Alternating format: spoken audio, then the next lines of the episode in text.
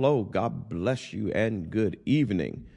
Grateful to have you here with us in the building as well as online. And so we are going to get right into the Word of God, but we're going to say a word of prayer. I see a prayer request here from Brother Michael, so we are going to do that. We're going to pray for Sister Shalonda right now. And of course, anyone else that we may know that needs uh, help, we're going to be praying for them as well. So let's uh, bow our heads and let's go before the Lord in prayer. Dear gracious Heavenly Father, God, we thank you, praise you, love you, honor you, and appreciate you. Thank you for all that you are and all that you mean. God, we ask that you would look on uh, this study, but we ask that you also look on some of the requests we have before you. God, we ask that you would uh, bless us to Shalonda, touch her body, and uh, keep her uh, safe and well and encourage her and strengthen her, God. We ask that you would also look on Kevin's uh, dad, Junior, that you would touch him, touch his body, keep him strong and blessed, and uh, the various other requests that we have before you that people may not have expressed yet, but you know their need. God, we ask that you would look on them, touch them. We thank you for your grace, your mercy, your miracle working power in our lives, and we thank you for it in Jesus' name. Amen. So it's always good to uh, pray. That reminds me to remember our newsletter prayer. Uh, if you go to the newsletter and to the toward the bottom, where there is a prayer that's a lengthy prayer, but it's something that you can pray, and it will be a blessing to the body of Christ here at Deliverance Temple, as well as yourself, as well as the people that you may be concerned about, because it covers a lot of areas. And so, if you need something to pray, I encourage you to pray that. All right, well, let's get ourselves ready to go into the Word of God. Let me transition us over here. So, last Sunday, we talked about this. We talked about face it, what it means to face it. And so that was our focus and what we were dealing with. And so when I think about the previous week, we talked about preparation, being prepared. And it was one of those kind of whoop you messages a little bit. And a lot of people uh, took it well because they were like, it was just the truth. And sometimes the truth is like that. You just sometimes have to face it. And so this message follows a similar path, but it gives us several things that we kind of have to just face and deal with. So the first thing we did was we looked at it as a definition. We defined it as we normally do. So, face in the noun is the front part of a person's head from the forehead to the chin. And so it's the actual face. And uh, even though that is not the major definition that we're uh, looking at, I like bringing that up because number one, it's the basic. When you think of face, it's the first thing you think of but also reminds you of a leaning in, of actually pointing your face toward things. And so when we talk about face it, we're talking about the opposite of running away from something, but actually leaning into something and actually facing it, looking it in its face, uh, looking yourself in the mirror, dealing with the honest things. And so that face, the idea of the face is important because it's putting your face right there. And I didn't use this term on Sunday, but it's as I was preparing the message, I just thought about this leaning into things, really leaning in, putting your face in it, so to speak. All right, so let's give the other definition that's more uh, in line with what we're talking about today, and that is the verb form, which is to confront and deal with or accept a difficult or unpleasant task, fact, or situation. So, confronting things head on, dealing with things, accepting things when they're difficult, they're unpleasant, uh, the task, the fact, the situation. And what I'd like to think is that the pandemic taught us, or should have taught us, how important it is to deal with things because sometimes life can throw you curves. And if you are not really willing and ready to face things, then you can cause more trouble than is necessary. And when I think about that, it reminds me of, it kind of reminds me of people in the initial stages that were like, really the initial stages of denial. Oh, this is just, this ain't nothing, different than the flu. I ain't wearing no mask. This is just hype. Well, that caused some trouble because it ended up being true that it was a real thing. Not to say that there wasn't some hype and some some hyperbole to it, but it would have been much better if people just faced it and said, okay, well, look, I don't know, really know what's going on, but the least thing I'm doing, I'm about to throw a mask on and I'm going to move through just in case. So there are some things you just can't skirt around. You just kind of deal with it on the terms that they give you. And even if you didn't totally agree with it, in order to interact with society, you kind of had to. All right, you got to do six feet. We, you can't come in and sit down at the restaurant. You got to go pick up your food. It changed a lot, and we may not liked it, but the people who were able to just deal with it, accept it, adjust, those people are the people that ended up flourishing in it. All right, so let's move on and let's give us this idea, and it's something the Lord spoke to me, and it is avoidance is not deliverance. So I, I tell a story about how coming out of college and being in a space of, uh, you know, feeling revitalized, I would say. Uh, I kind of rededicated my life to the Lord. So I, I was feeling strong in my faith. And I was looking at the things that God had delivered me from, or the things I were no longer struggling with. There were a few things that I still struggle with, but there were a lot of things that I felt a lot of deliverance in. And one of them was when it came to alcohol. And so, as it related to alcohol, I didn't have a taste for it, didn't have a desire for it. And so, my default was, wow, God delivered me from it. Until one particular day being in Applebee's and happened to just glance over at the bar just by the way I was sitting and where the waiter or waitress at the time was coming from, I had to look in the direction of the bar. And for whatever reason, that day, it seemed like all that alcohol was talking to me. I wasn't even necessarily having a bad day or stressful day, but all of a sudden, there was such a strong desire to have something to drink. And I hadn't drank in eight, nine, maybe 10 months. It had been a while. I hadn't been a year sober, but it had been a while since I had tasted anything.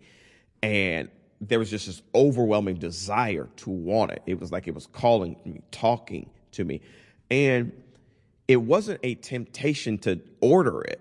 It was just like it was speaking to me. It's like, you need this. It's like I wanted to run and just grab the bottles, not order it. I just wanted to grab the bottles and just go over there and just start drinking stuff. It was just so strong and it threw me for a loop. And I was like, wow, I thought I was delivered from that. And then that's when God spoke this phrase to me that I have held on to avoidance is not deliverance. Now, sometimes in order to get to deliverance, you need avoidance. Sometimes you have to avoid things to get to deliverance. So I'm not saying avoidance is wrong, but it's not the fullness. You don't know how delivered you are until you can actually face something and it no longer has control over you. That's when you know you've reached deliverance. If you are not at the place of deliverance, it's okay to avoid some things. But in this context of what we're talking about, we're talking about things that you can't avoid. I could avoid alcohol until I got delivered. But we're talking about things that you can't avoid because when you avoid them, they cripple you. So, since we are deliverance temple and we need deliverance, we can't have avoidance. We're going to have to face some things head on. And so, in order to talk about that, we discuss four areas to face, four distinct areas to face, and we are spelling the word face out by using these four things. Now, uh, there's several other things that we can go with, but these are the things that God had uh, spoken to me because uh, these are the things that jumped out, and there, there are things that that I would say can cripple us if we don't really face them, deal with them. If we try to avoid them, it's not going to work. We got to really press in, lean into these things. All right, so starting off, number one, you have to face your fears. Face your fears. So, what we did was we would present the very first thing, thing these points. We present the letter F, which is fears. So, face your fears. Then we gave you a quote, a quote from a famous person, then scriptures, and then I followed it up with a quote from myself. So let's look at the quote from a famous person, which is Ralph Waldo Emerson. And it says, Do the thing you fear, and the death of fear is certain. Do the thing you fear, and the death of fear is certain. So, what this is saying is if you do the thing you are afraid of, then what you do, you pull the plug of life support on the fear of it. As you face it, as you confront it, as you deal with it, it has less power over you, less power to control you. And fear, and we're not talking about healthy fear. There's a healthy fear. There, there even is a righteous fear. We talk about the fear of the Lord, which is a righteous, reverent respect. And even a healthy fear is a respect. So some people say, I have a fear of heights. And so you respect it enough that if you're on a high balcony, you're not hanging over the edge because you respect it.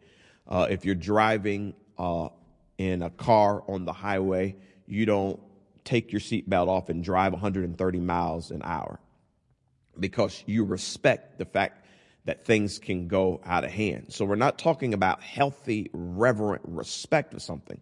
If you can't swim, you don't play around the deep end. That that's okay. Like you, you are. I'm afraid of snakes, so I don't play around with snakes. Don't do that. I'm not going to have a pet snake. I have a healthy fear.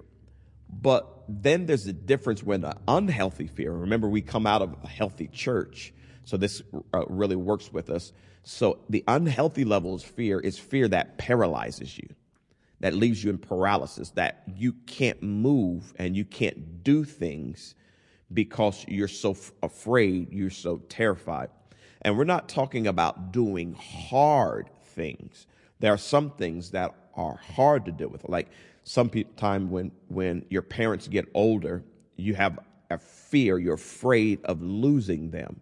That's somewhat healthy.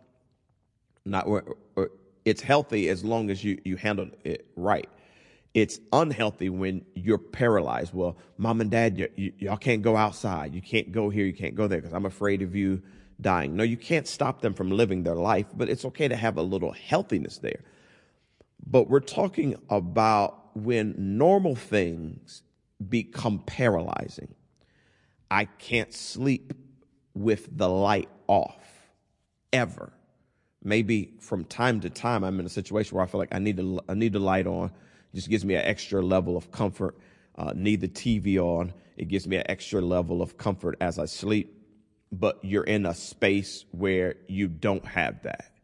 And now you fear going to sleep. You're staying up all night because you're basically you're afraid of the dark. That is unhealthy because now it's paralysis. Now it paralyzes you from doing what you need to do. No, I don't necessarily like sleeping in the dark, but I got to get rest. I got to go to work in the morning. So I can't stay up all night being afraid. I got to go to bed. And so now I need to face it. What is causing me not to be able to move past this? What is paralyzing me? So I'm going to have to face it things like that. You're going to need scriptures on fear, things that help you address it and face it, get to the root issue of it so that you can get past it so you're not paralyzed in it. I know people who want to do a lot of things as far as travel, but they are afraid to fly. They're just terrified of flying. No matter how many times the plane goes up and comes down and lands safely, they're so paralyzed on it that it stops them from their dreams. Well, I want to go to Paris, but I'm afraid to fly. So because of that, I'll never go to Paris. So now your dream has to die because your fear is so alive. And if you don't face it, that paralysis will set in and it'll cause you to be unhealthy because what it'll do, it'll stop your momentum. One scripture says that he who feareth is not made perfect in love. And it says fear has torment and we are a church of love. And so if you're paralyzed in fear, you really are missing the whole point of my ministry. My ministry is to get us to move, to progress, is to build a state of the art ministry in the hood. And uh, that's physically, but mentally and spiritually, is we're making sure that we are state of the art people. Even though the outside may say, you can't achieve this, you can't have this, you can't do that. We are building state of the art. We are growing. We are advancing. We are going beyond the limitations, beyond the obstacles. And if you allow fear to keep you stuck on a level, you are misrepresenting my whole ministry, the faith of my ministry, the hope that I preach. Of all the things that we faced and dealt with, we could stick our heads in the sand and give up. But I get up every Sunday to preach and how we should move forward, how we are yet hoping, yet believing. And if you allow fear to paralyze you, then you really are not getting the fullness of what Deliverance Temple has to offer and the ministry that God is bringing through me. So let's go to scripture. Isaiah 35 3 says, Strengthen the weak hands and make firm the feeble knees. What I like about this is it doesn't deny the weakness, it doesn't deny the feebleness, but it says that it can be strengthened, it can be made firm. There's something that can be done with it, it can be dealt with. And then it says, Say to those who have an anxious heart. I really, really appreciated that because it's not denying anxiety. Anxiety is real, and denying that you're anxious or the things that make you anxious is not healthy either.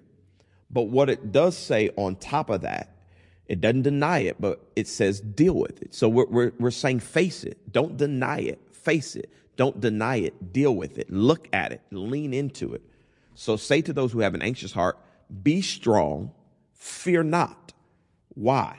Behold, your God will come with vengeance, with the recompense of God. He will come and save you. So the salvation message is not just salvation from sin, deliverance from sin, or deliverance from hell and entrance into heaven. No, the salvation message is much deeper than that. It's rescue in whatever area you need rescue or deliverance in. So if you're anxious, the hope is God is coming to rescue you. So lean into that. Face what is trying to hold you in bondage so that you can grow beyond that because you know help is on the way. God will not leave me in a state that I cannot function in. I may be momentarily, temporarily paralyzed by grief, by fear, by loss, by debt, by sickness. But this is not my ultimate destination. So I'm leaning in. And it, what the devil tells me, I'm not allowing it to increase my anxiety. I may be anxious right now, but the goal is that at some point I'm not going to be anxious because I'm safe in his arms, safe in the arms of the master. And I'm leaning in, believing and trusting and hoping that God is going to bring me out and I'm going to have a testimony because of it. That should be our focus instead of us shrinking back and hiding and avoiding and trying not to address things, trying not to deal with things. We'll never find our deliverance operating like that. All right. The fear of man lays a snare, but whoever trusts in the Lord is safe. So, one of the problems with fear, it actually traps you. Not the reverential, healthy fear, but the fear of man. The fear of what other people would think. The, the people pleasing mentality, the what people will laugh at me. If I do this and I fail, they'll laugh about me. They'll talk about me. Do you care more about man than you care about God? Do you care more about man than you care about the safety in God? So now you're paralyzed and won't move because you're so afraid. What I like about Peter is his boldness. Even in his boldness, he failed.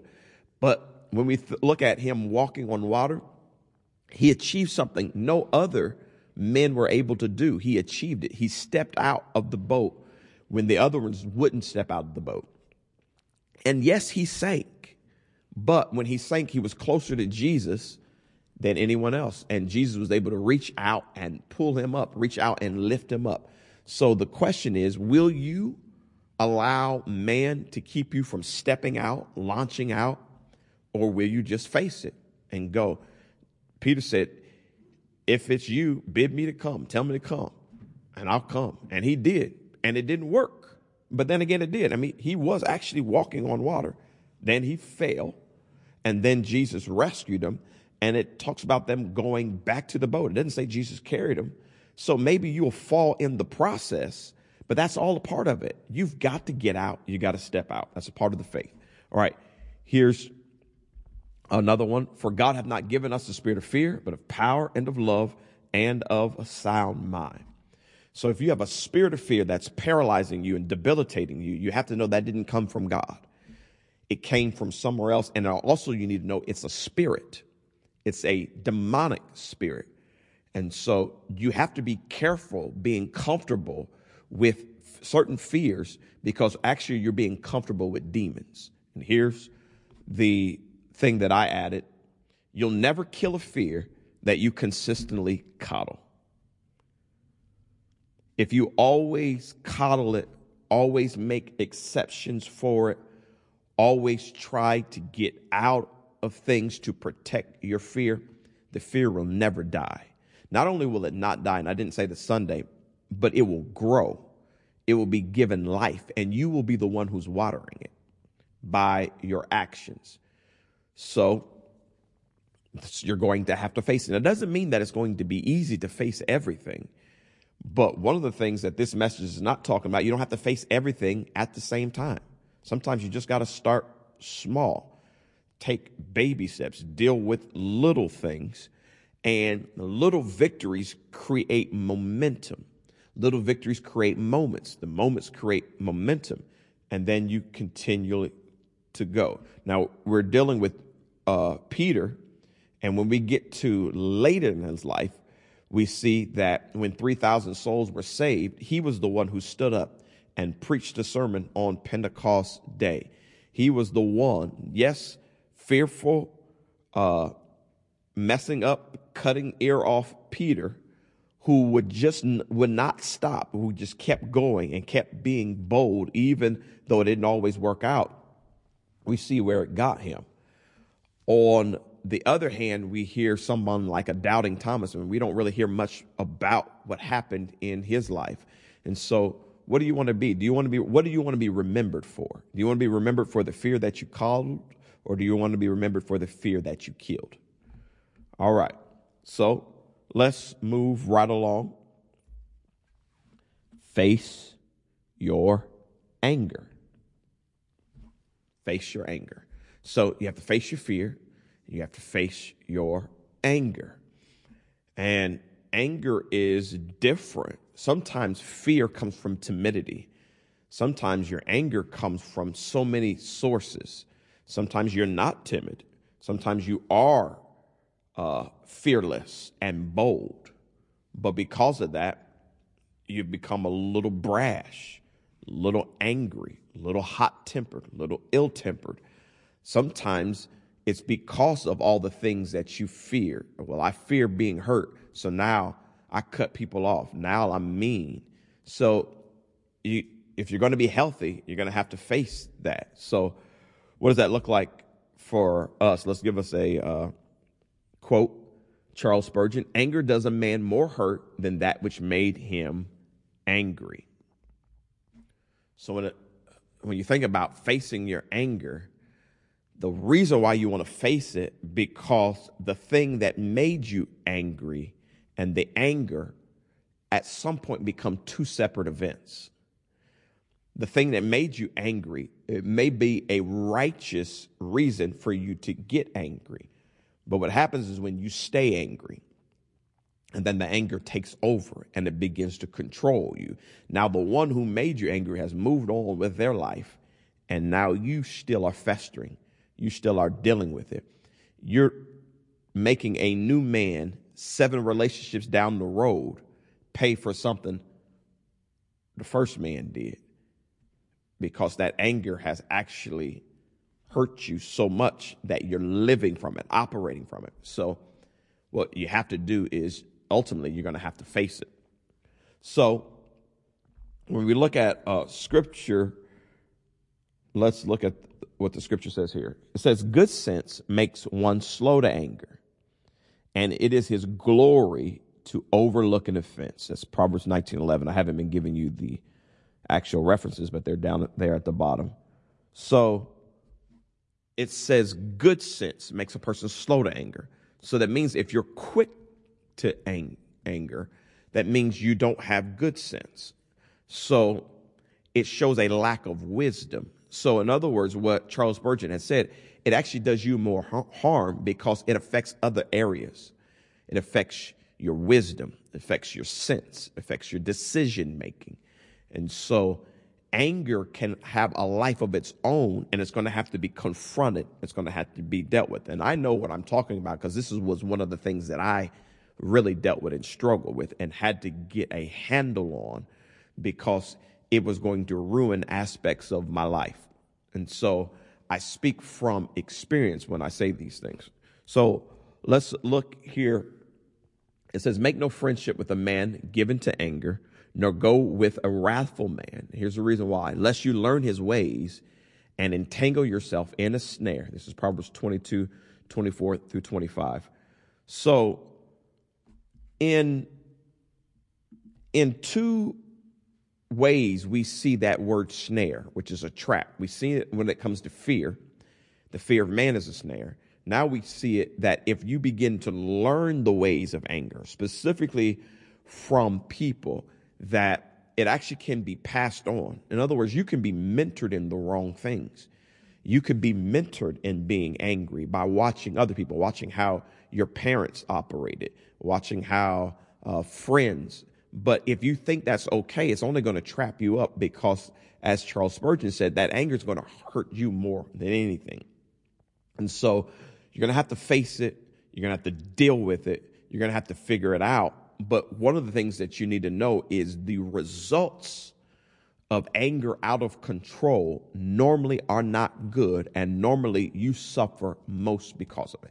There are times where the, actually a lot of people suffer, but like, like a person who kills someone out of anger, the person who died suffers, but then they suffer life in prison. Uh, then their family suffers because now they're gone, they're locked up. Now the family of the person who died suffers. So, so much suffers because of it. So it has to be something that you're willing to deal with and uh, be determined to face.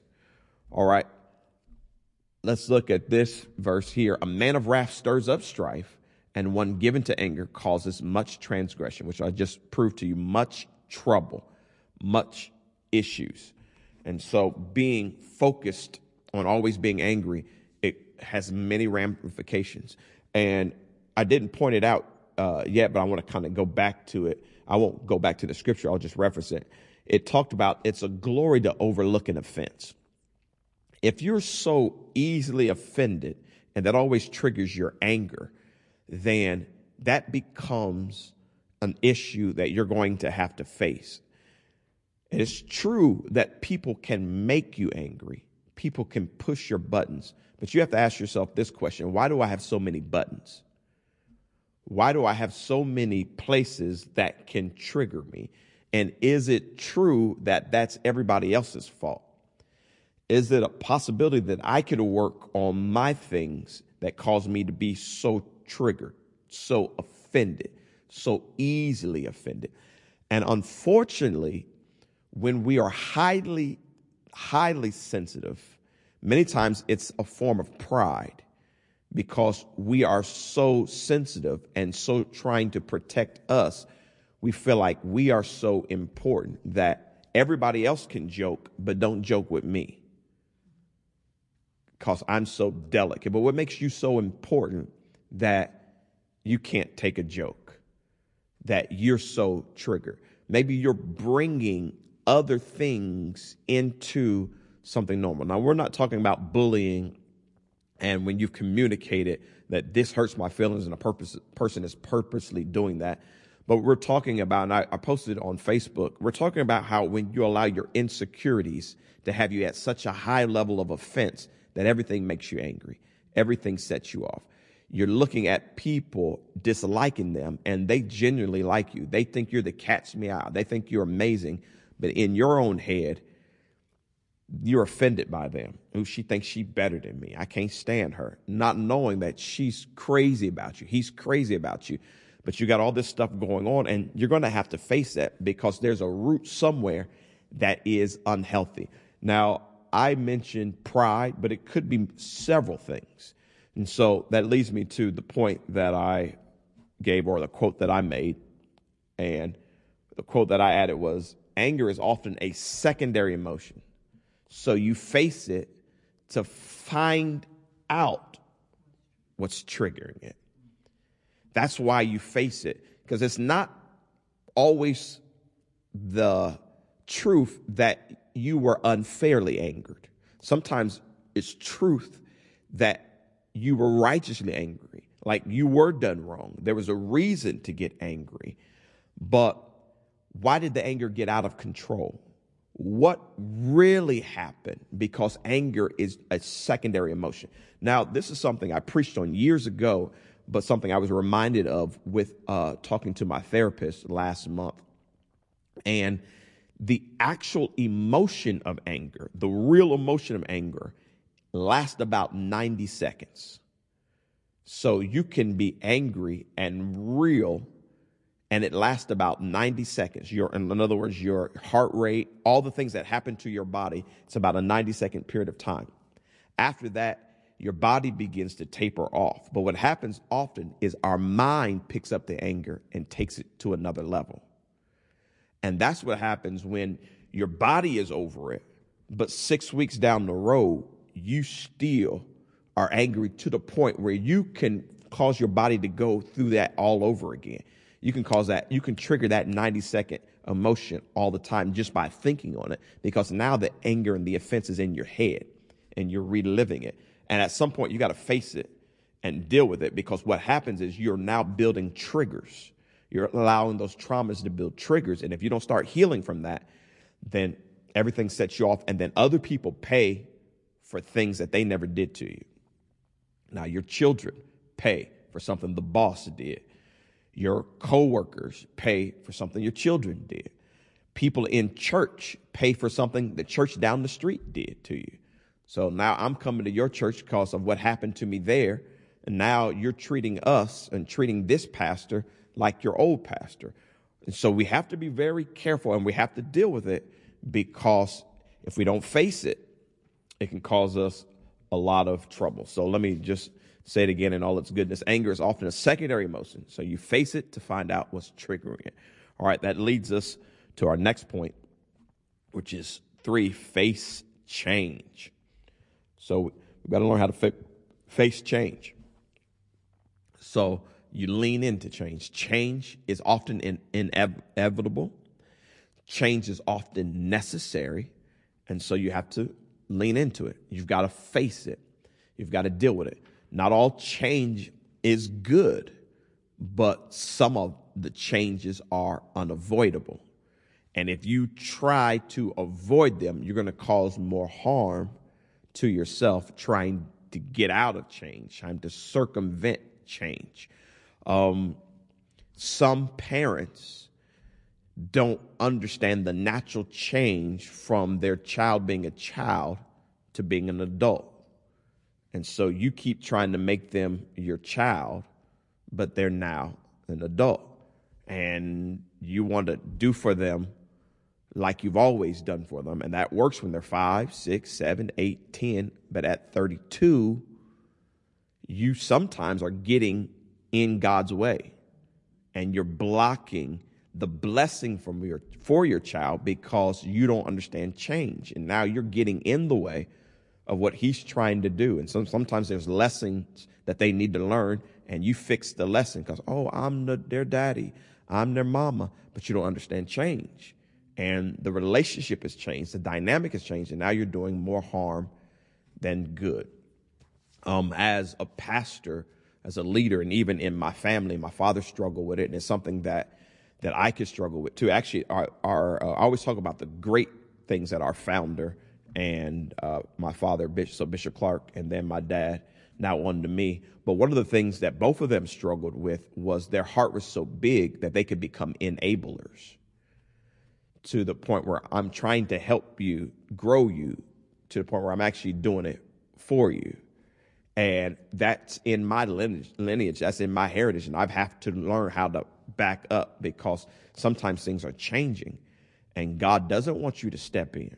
He don't want you to check up on and, and fix people's stuff. Sometimes things have changed and I've had to learn that. And one thing that I've learned is that when you consistently are doing and you're not facing the change correctly as, as an enabler, you consistently are helping. One of the things you'll find out is those people that you're going breaking your back for, they'll be the most disloyal to you. Because you're trying to do this for them. You're trying to run here, run there. I'll never forget a guy that uh, had come off of drugs. My dad got him in the halfway house that we had and helped him find a job. And the job that he found was at a rest stop that's just between uh, going north uh, from Muncie to Fort Wayne. You'll see a, a rest stop. That's about 13, 14 miles away. But this guy didn't have a car and accepted this job. So my dad took him every night to the job and picked him up. So my dad's driving 30 miles round trip to help someone with the job, which was good for a while, but this went on for about a year and a half. Finally, we found out later this guy, he ends up quitting his job, going on somewhere, and goes to another church and then tells them that his church, Deliverance Temple, they didn't do anything for him. They never helped him out. And when the news came back, my dad was heartbroken because everybody knew how much he did, how much he spent. But the truth that I was learning was sometimes you're doing for people who don't really care. They don't appreciate it. And God is trying to get you to change, but you don't know how to change because you're so used to doing for them. But once you get stabbed in the back a few times, you start learning the lesson. So don't be like my father in that particular situation where you have to get burnt before you start changing and adjusting. Sometimes you get people started and you got to let go of the strings and let them start moving, let them go. So I'm just giving you a couple of uh, uh, examples of change. There's there's many things that we can do. Sometimes you have to change your spending habits, change all kinds of things. Groceries are a lot higher than they were before. Gas is higher. So maybe that changes what you do. Maybe you don't just go out and joyride like you used to. Maybe you need to have a destination. Maybe you need to not go to the grocery store when you're hungry because you're going to buy up more than you need. You're going to have to change and adjust but if you understand and can face change, you'll always stay ahead of the game and ahead of the curve. All right. So let's uh, look at the quote. To admire ourselves as we are is to have no wish to change. And with those who don't want to change, the soul is dead. I'm going to read that again. I like that. To admire ourselves as we are is to have no wish to change. Where I don't, oh, I don't need to grow. I don't need to change. I don't need to adjust. I'm so in love with who I am now and with those who don't want to change, the soul is dead. So, in our context, in the Christian context, in the born again context, our life is all about change. That when Nicodemus came to Jesus at night and said, What must I do to be saved? He told him, You got to be born again. He's like, How can I be born? I'm already born. But what Jesus told him, there has to be a metamorphosis to, to the point where it's actually you're becoming someone brand new. You're born again. Well, we have many rebirths in God where we are being changed. The scripture says we are being transformed by the renewing of our mind, which is metanoia, which is where we get our word metamorphosis. There is a consistent change happening in us, and it's supposed to be a change for a better. It's a shedding of the old, putting on the new. Many animals show us this the way they shed their, their fur, their skin, their scales because they're embracing for something new. They're changing. And we as humans are the same. We have to change in order to grow. And so you have to face it. You have to lean into it. You can't be so scared of it because many times your breakthrough is on the other end of your change. All right. Um, verse Isaiah 43 19, which is a very familiar verse, says, Behold, I am doing a new thing. Now it springs forth. And here's what I think is important these five words right here. Do you not perceive it? Question mark, which is a question. I will make a way in the wilderness and rivers in the desert. So God was talking about how powerful he could be. I can do a new thing. But his question was, are you even going to be able to perceive it? Will you be able to change with it? I can put rivers in the desert. In other words, I can do miraculous things, but it doesn't benefit you. The new won't benefit you if you don't know how to embrace it, if you don't know how to accept it, if you don't know how to face it, if you don't know how to change with it and adjust with it. So the question is not with me, the question is with you. Will you perceive it? Do you perceive it? Do you pick up on it? In other words, I'm doing a new thing. And let, us actually go back to the scripture. Behold, I am doing, which means look. I am doing means I'm currently doing something new. Right now, I'm in the process of doing something new. So look at it. Can you see it? And then the question comes do you not perceive it? So not only do I need you to look at it, but do you not perceive it? Don't you feel it? There are some people that change just because they feel it. They don't need a crisis to change. They just get up and say, I'm changing my, my room around, changing my wardrobe. I'm, I'm changing what I normally eat. I'm not eating chicken again today. This is the fourth day in a row that I didn't eat chicken. I'm eating something different.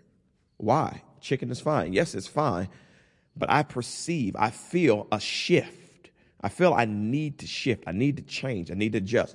And many times, just like what we talked about with the fear, it's sometimes in the small things that get you ready to have your perception up for the major changes. It's hard to m- make major changes if you've never made little changes, little adjustments, knowing when to change, when to adjust. It's time for a new house.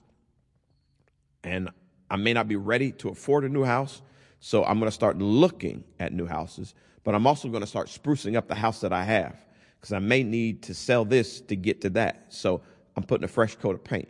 I'm changing the carpet. I'm adjusting. I'm changing. I'm making small steps for something major. I am practicing where I want to be. And in life, as well as in God, many times you practice to make perfect for where you're headed. All right. So let's add this uh, quote from me running from change will have the old holding on to you and the new running away from you. So many times people complain that new opportunities never come to them, but it's the way that they perceive things, it's how they deal with change. And it makes the old hold on to them. In other words, many people are in bondage to the old. They are in bondage to yesteryear. They're in bondage to old thinking. The interruption to many moves of God, great moves of God, is not the new move of God. It's the old move of God. It's God did it this way then, so I can't see him doing it this new way now. And many times it was right. There are a lot of things that the church missed out on because they didn't understand change. We were late to radio. So they, they talked about uh, radio. Then when television came, there were preachers talking about that one-eyed devil in your home that's telling you the vision. But then there are other preachers who are like, no, we actually should get on television and we should actually tell our vision as well. And we were late for television. Social media, we were not as late as we were in those other mediums. Now this new technology comes. Will we be late or will we grab it and be the forefront? Even with technology, we still were behind. Pornography jumped on it and took took it exponentially while the church was late. There are some churches that did not get on social media until the pandemic, until they were forced to. We got to be quicker than that. We have to change. We need to be ahead. There's an old uh, saying or an old uh, statistic that says that the world at large changes every four years, but church world changes every 20 years, which means oftentimes we are so far behind the curve and we wonder why we lose whole generations and generations don't want to relate to the church is because we're so far behind. You have new people coming in with their phone, and you have ushers saying, Put your phone away. What are you doing? Turn that off.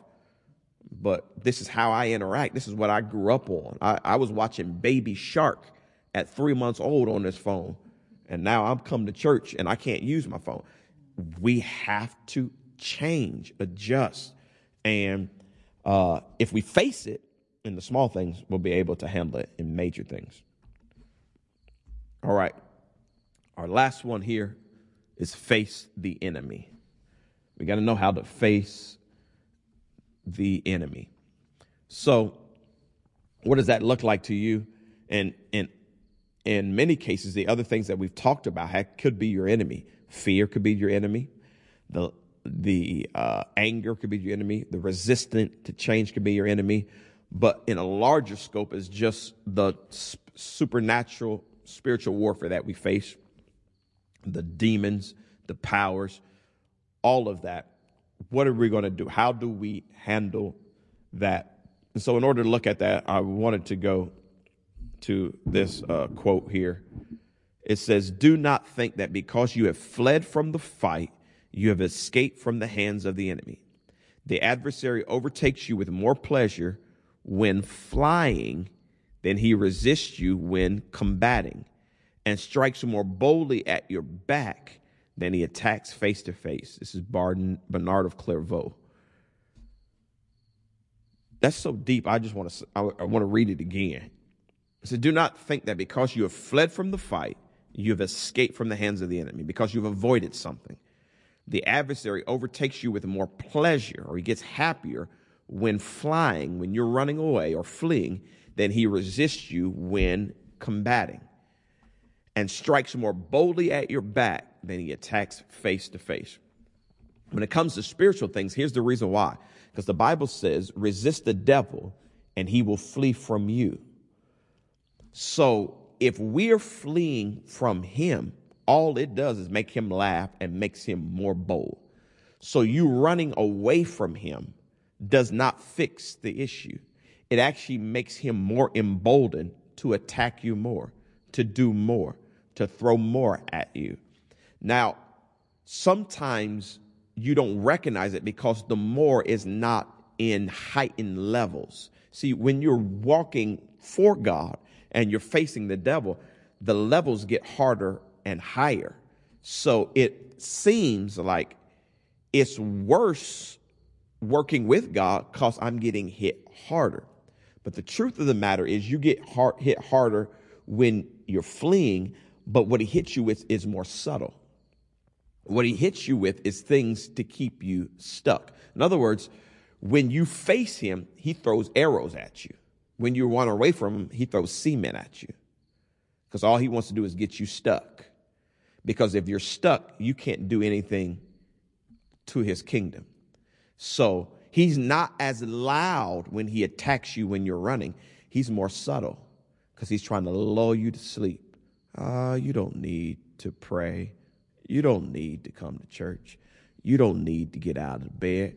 It's more subtle. It's not in your face. It's not harsh, but really what he's doing is trapping you up, building bondage for you. And then you can't move. You can't do anything. Then when it's time to pray, you got to have somebody else pray for you. We all need other people to pray for us. But there come certain seasons in our life where we have to be able to pray for ourselves. And when you can't pray for yourself, when Jesus went to the Garden of Gethsemane, he took his disciples with him. He took his close group with him and he wanted them to pray with him and they fell asleep on him. And he came out and he's like, don't you care that, that, uh, and you know, I, I, I, don't you care what I'm going through? And they fell asleep on him again. And he realized, okay, I'm not going to be able to trust them. I'm going to have to do this on my own. Well, when you are lulled to sleep by running from the enemy, he gets you so trapped that when other people can't pray for you, you can't pray for you either. You're stuck. You don't know anything. So, just because the intensity doesn't seem as hard when you're running doesn't mean you're winning. You're actually getting trapped and trapped into more darkness. All right, having said that, let's look at this uh, familiar passage. This is David and Goliath, and I just I didn't want to go the whole thing, but I just like how he focused all the men of Israel, when they saw the man, meaning Goliath, fled from him and were much afraid. There's that fear again, but it says all the men at first. And David said, which is a difference, and David said to the men who stood by him, What shall be done for the man who kills this Philistine and takes away the reproach from Israel? For who is this uncircumcised Philistine that he should defy the armies of the living God? David had a total different mindset. His question was, what happens for the person who wins? He was already thinking of Goliath being defeated. Everyone else was afraid of him because how big he was, how strong he was, all the insults that he hurled. They were all in fear and they were all fleeing from him. And David had one question What happens when you win? He's already thinking of, well, shoot, I can face him. And then you can tell by what he calls him. He says, For who is this uncircumcised Philistine that he defy the armies of the living God? And here's what David is saying. Uh, basically, what David is saying. David is saying, I got God on my side, and he don't. He might be big, but he don't have a covenant with God. So why would I fear him and he don't have what I have? So who is he? What's so special about him? And we have to be able to look at our enemy and say the same thing.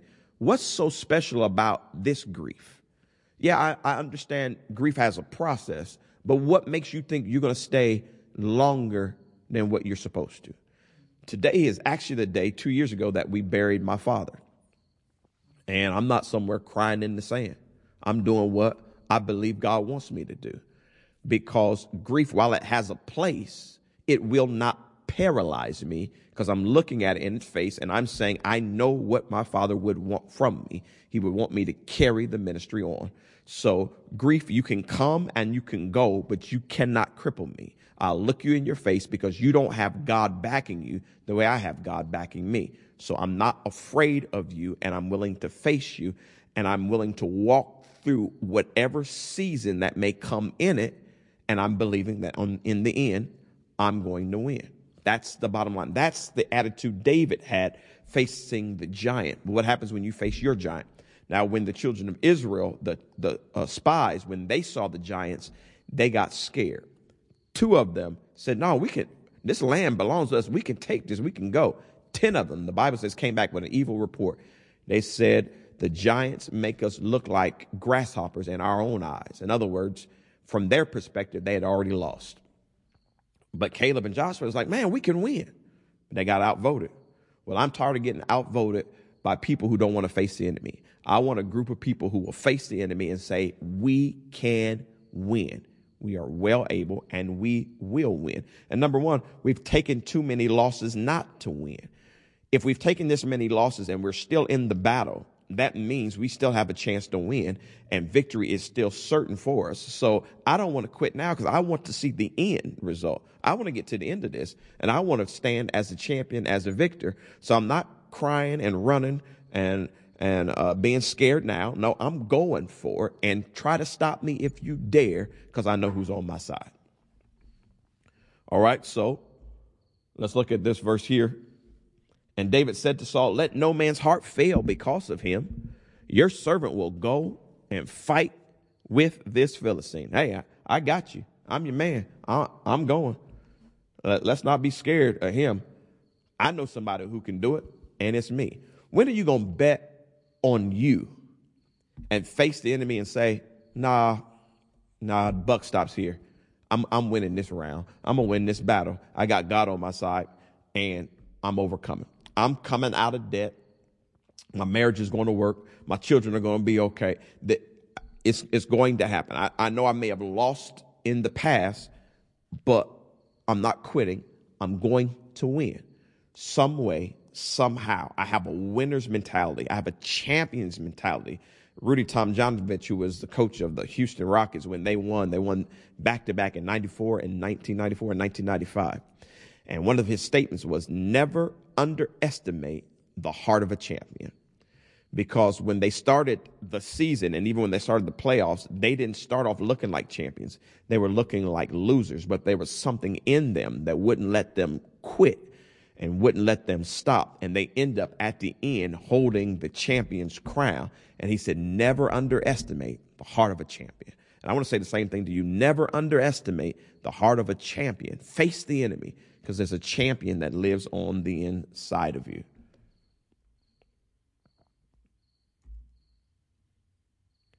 Here's my quote that I added to it Winners run into battle, but cowards run away. Don't be a coward. And I added that I hope in this ministry I'm raising not coward, that I'm not raising cowards, but I'll add this for Bible study. I hope I'm raising champions. Somebody type that in the comment. Champions over cowards. I'm raising champions, not cowards. We've been through too much to be cowards now. Let's go and let's win. And let's be champions. How are we going to be champions? We're going to be champions by facing it. All right. So here, putting it all together fear, anger, change, enemy. Whatever that enemy may be, face it. Face it. Face it. Look it in the face and face it. Lean into it. Overcome it. Sometimes when you're leaning into things, you don't overcome it right away. But if you're willing to face it, God will bring people alongside of you. And that's what, hopefully that's what this church is about. That there's some stuff that when you face it, all it does is breaks you down, but you don't have to face it alone. We face it together. And so if you got something that you're staring at and that's staring back at you and it won't move, just know you're going to face it with your pastor. You're going to face it with the pastor's wife. You're going to face it with the staff, with the members. We're facing it with the body of Christ. We are not alone. We're going to win, and we're going to win together because we're standing together and we're facing it all together. All right, having said that, let's bow our heads and let's pray. Dear gracious Heavenly Father, we thank you, we praise you, we love you, and we appreciate you.